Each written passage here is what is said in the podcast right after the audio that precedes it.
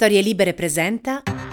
Buongiorno e bentrovati in questo nuovo appuntamento di Quarto Potere, la rassegna stampa di Storie Libere, venerdì 17 febbraio 2023, come sempre in voce Massimiliano Coccia, come sempre andremo a scoprire cosa ci riservano i quotidiani che troverete questa mattina in edicola. Partiamo dalle prime pagine che dividono la loro attenzione tra il super bonus e lo stop che il governo ha imposto nella giornata di ieri e le vicende di politica interna. Il Corriere della Sera apre appunto con nel taglio alto indagato del Mastro, il sottosegretario di Fratelli d'Italia, IPM, ha rivelato segreti. Fratelli d'Italia fa quadrato, no alle dimissioni. Il Movimento 5 Stelle lo invita a lasciare. Nel taglio centrale, appunto, super bonus stop del governo e la Repubblica blitz contro il super bonus. E nel taglio centrale, ancora una storia di revenge porn. Il c'è il video del mio stupro, così Alice è stata spinta al suicidio. Alice Sghembri aveva 17 anni ed è morta il 18 maggio del 2017 a Ragusa, una storia raccontata da Salvo Palazzolo e poi il mappamondo di Repubblica sul taglio di destra con Saif al-Adel, il nuovo capo di Al-Qaeda, è in Iran e poi due editoriali interessanti, il primo di Marco Minniti, I servizi segreti e le sfide future e poi È l'ora dell'Europa che riscopre la Naia, così Gianluca De Feo in prima prima e la stampa super bonus al capolinea Giorgetti era scellerato, libero invece va sui problemi della giustizia di Berlusconi, l'offensiva delle toghe, minacce di morte anarchica, ma i PM indagano il governo. Il giornale Bonus e cartelle da oggi cambia tutto, ristrutturazioni e fischio, minacce di morte anarchiche, il PD accusa la destra e ancora il fatto quotidiano, il marito della ministra aggira la legge con due società gemelle, Calderone lei è titolare del lavoro, lui di due sigle con lo stesso indirizzo e telefono. La verità, gli impostori verdi gettano la maschera, sono i primi a sapere che stanno facendo una porcata con le auto elettriche. Il tempo, follia anarchica, caso cospito e mm, ancora minacce degli insurrezionalisti, lettera shock ad un manager, ti uccidiamo davanti ai figli. Il messaggero super bonus stop ai rimborsi, il domani grosso guaio per Meloni, indagato il sottosegretario del Mastro e il riformista ONU all'Italia ritira il decreto legge sui migranti, è illegale il sole 24 ore, bonus fiscali, il governo dice addio, sconti in fattura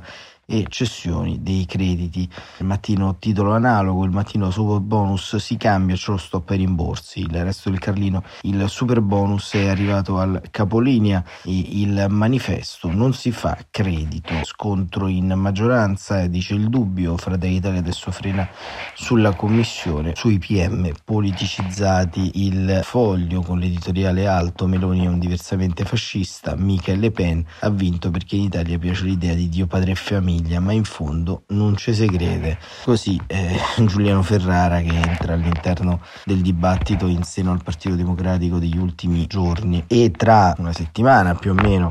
ci saranno le, le, primarie anche del Partito Democratico che seguiremo, così come stiamo seguendo in questi giorni un po' anche il dibattito che si snoda all'interno di queste settimane, un dibattito che ovviamente risente un po' anche del momento di, di crisi elettorale che vediamo, ma partendo un po' dal dato politico che vede appunto l'indagine di, del mastro delle vedove, andiamo a leggere il Corriere della Sera che ci racconta un po' come è andata. Giovanni Bianconi e Monica Guersoni se ne occupano e noi andiamo a leggere invece un articolo proprio di Giovanni Bianconi. Del mastro indagato dai PM gli atti su Cospito erano segreti. Scrive Bianconi che l'inchiesta a carico di Andrea Del Mastro delle Vedove è nata dall'esposto del deputato Angelo Bonelli di Alleanza Verdi e Sinistra, ma l'iscrizione del sottosegretario della giustizia sul registro degli indagati non è il classico atto dovuto seguito a una denuncia, in questo caso di un avversario politico. Prima di procedere alla convocazione dell'interessato interessato, accompagnato da un avvocato difensore, la Procura di Roma ha acquisito documenti e ascoltato testimoni,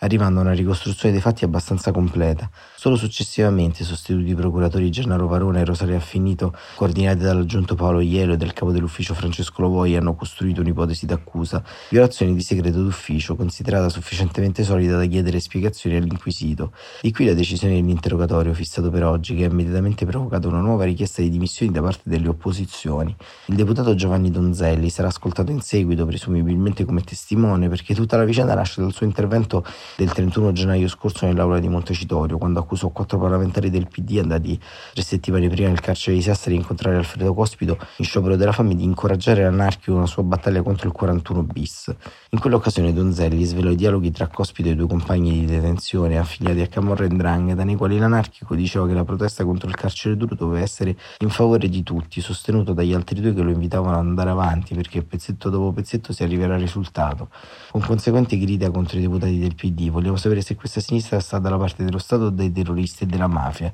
Donzelli parlava leggendo il resoconto dei due documenti presenti al Ministero della Giustizia e subito si scoprì che a darli era stato proprio il suo collega e coinquilino del Mastro. L'indomani Bonelli ha presentato l'esposto denunciando la diffusione di informazioni sensibili che hanno carattere riservato e non sono nella disponibilità dei parlamentari e il nocciolo dell'indagine svolta fin qui dai PM che roda attorno a una domanda. Il sottosegretario alla giustizia poteva avere quei documenti e rivelarne il contenuto a un collega che ne ha fatto un uso politico? In Parlamento il ministro Carlo Nordio ha spiegato che sulle carte arrivate al suo sottosegretario e poi svelate a Donzelli non c'è alcun vincolo legato a segreti di Stato o altre classificazioni di segretezza, nonostante la dicitura di limitata divulgazione apposta su quei documenti. Dunque niente di illecito, questione chiarita e caso chiuso da parole chiare e definitive, come ripetuto l'altro ieri del Mastro, ma non per gli inquirenti, però scrive Bianconi, perché al di là del segreto di Stato e delle formule correlate, esiste un segreto d'ufficio per l'appunto, che non ha niente a che fare con le norme citate da Nordio, ma vale per tutti gli uffici pubblici, compreso il Ministero della Giustizia, dove Del Mastro ha sì la delega su parte degli affari relativi alle carceri, ma non quella sul trattamento dei detenuti,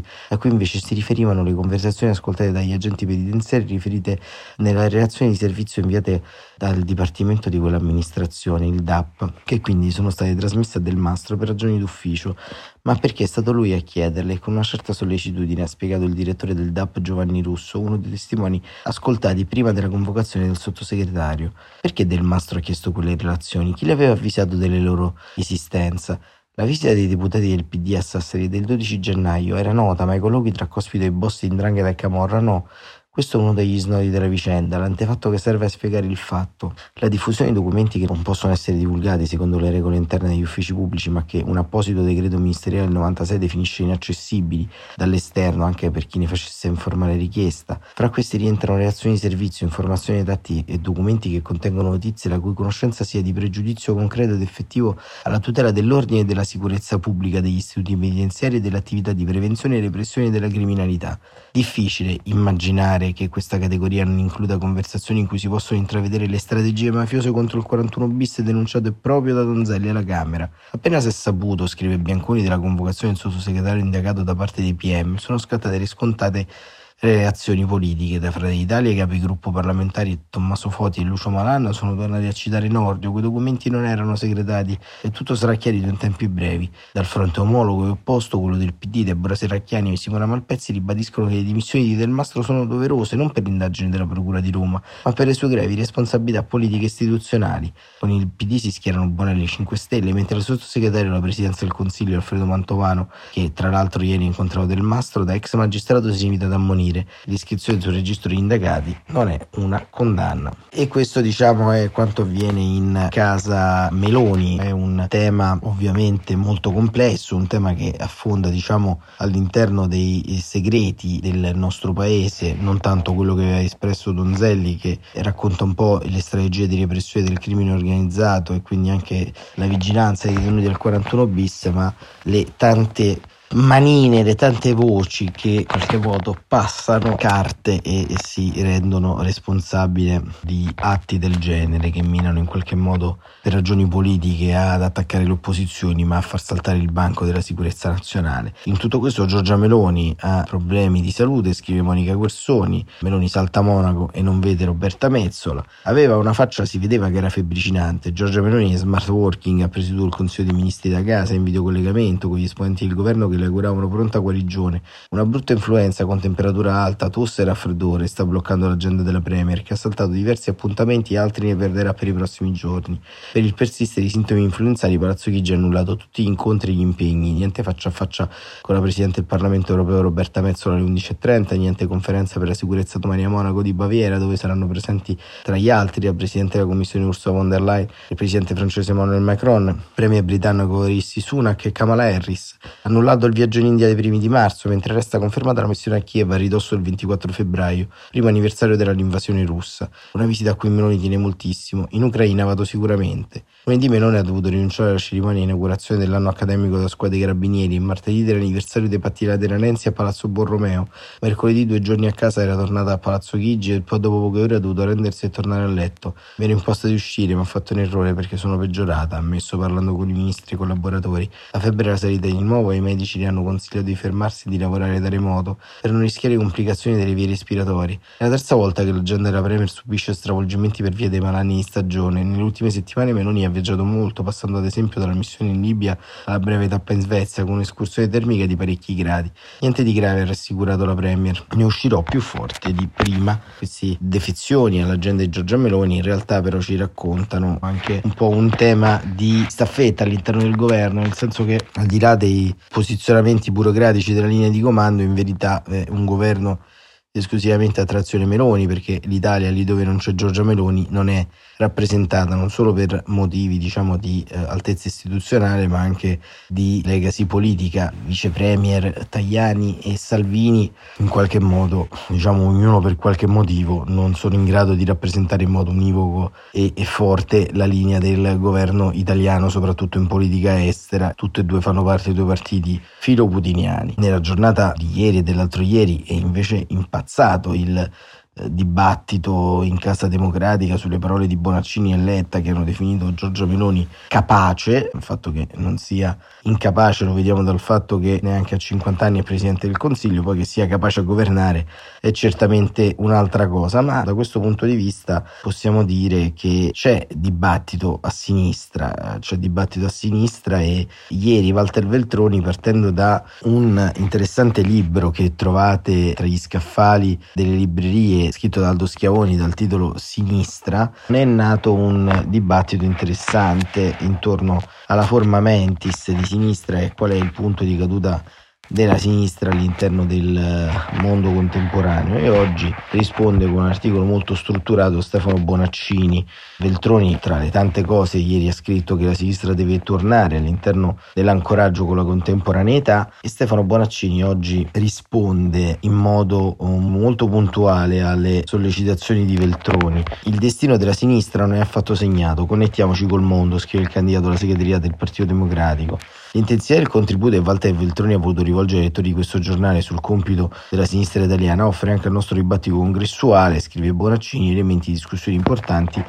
e rappresenta la grande sfida a cui siamo chiamati, una sinistra che sia parte della contemporaneità, libera da condizionamenti e nostalgie di un passato che non può tornare. La nostalgia e la paura sono due elementi che anche nelle riflessioni di Aldo Schiavone offrono uno spunto importante a questo dibattito. Quando ciò che accade ci smarrisce e ciò che abbiamo davanti fa paura, la tentazione di tornare indietro e guardare le cose note che ci si rassicurano è molto forte, fino al punto di idealizzare ciò che è stato a cui si vorrebbe tornare. Ed è così che la sinistra finisce per essere parte del problema e non della soluzione. Il passato, la grande storia sinistra in Italia e nel mondo definiscono certamente il solco del nostro cammino, la direzione di marcia, il senso del viaggio, gli avanzamenti sul piano dei diritti e delle libertà che Walter menziona, sono il senso stesso della storia della sinistra, di come ha cambiato le cose che c'erano per costruire di nuove. Il progresso è questo, il cambiamento che rende una società più libera e più giusta, ma le sfide che oggi ci interrogano e definiscono il senso della sinistra sono davanti e non indietro. Dal lavoro all'ambiente, dall'accesso ai servizi alla qualità della democrazia, dalla pace al cibo, non c'è ricetta alle nostre spalle che non possa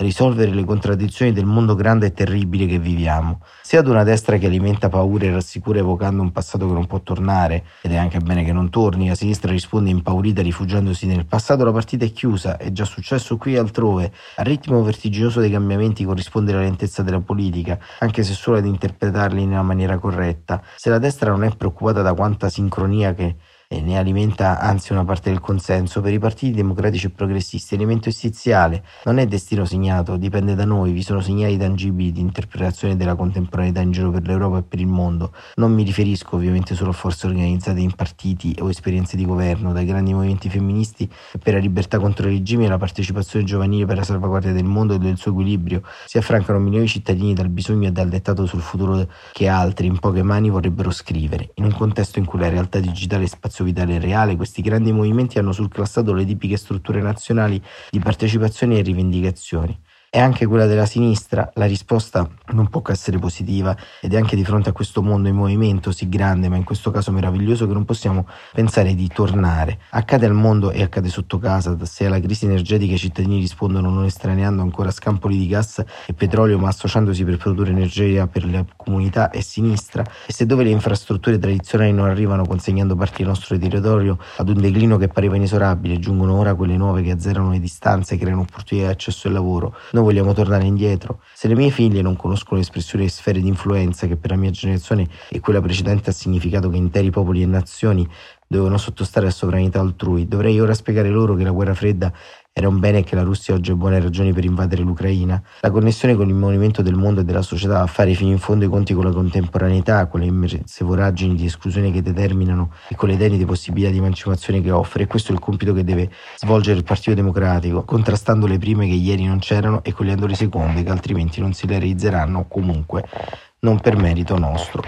E conclude Bonaccini, eh, oggi siamo chiamati a questo, a connetterci col mondo, connetterci a quanto si muove nel mondo e sotto casa è anche la premessa necessaria per costruire un progetto che abbia un popolo, oggi disperso, non quello evocato da più parti con lo sguardo indietro di come eravamo, ma quello che vive oggi e si cimenta con contraddizioni e opportunità a cui dare voce e risposte di avanzamento. E così Stefano Bonaccini su Repubblica, chiudiamo con questo editoriale di ragionamento un po' sul futuro della sinistra perché il dibattito delle idee non solo fa sempre comodo per svilupparne altre ma al tempo stesso ci permette di avere una visione molto chiara su dove sta andando la nostra sfera di influenza della società quotidiana e del dibattito pubblico.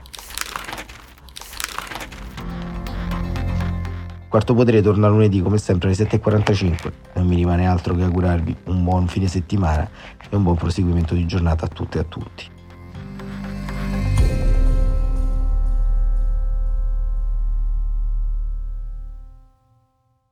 Una produzione storielibere.fm di Gianandrea Cerone e Rossana De Michele. Coordinamento editoriale Guido Guenci.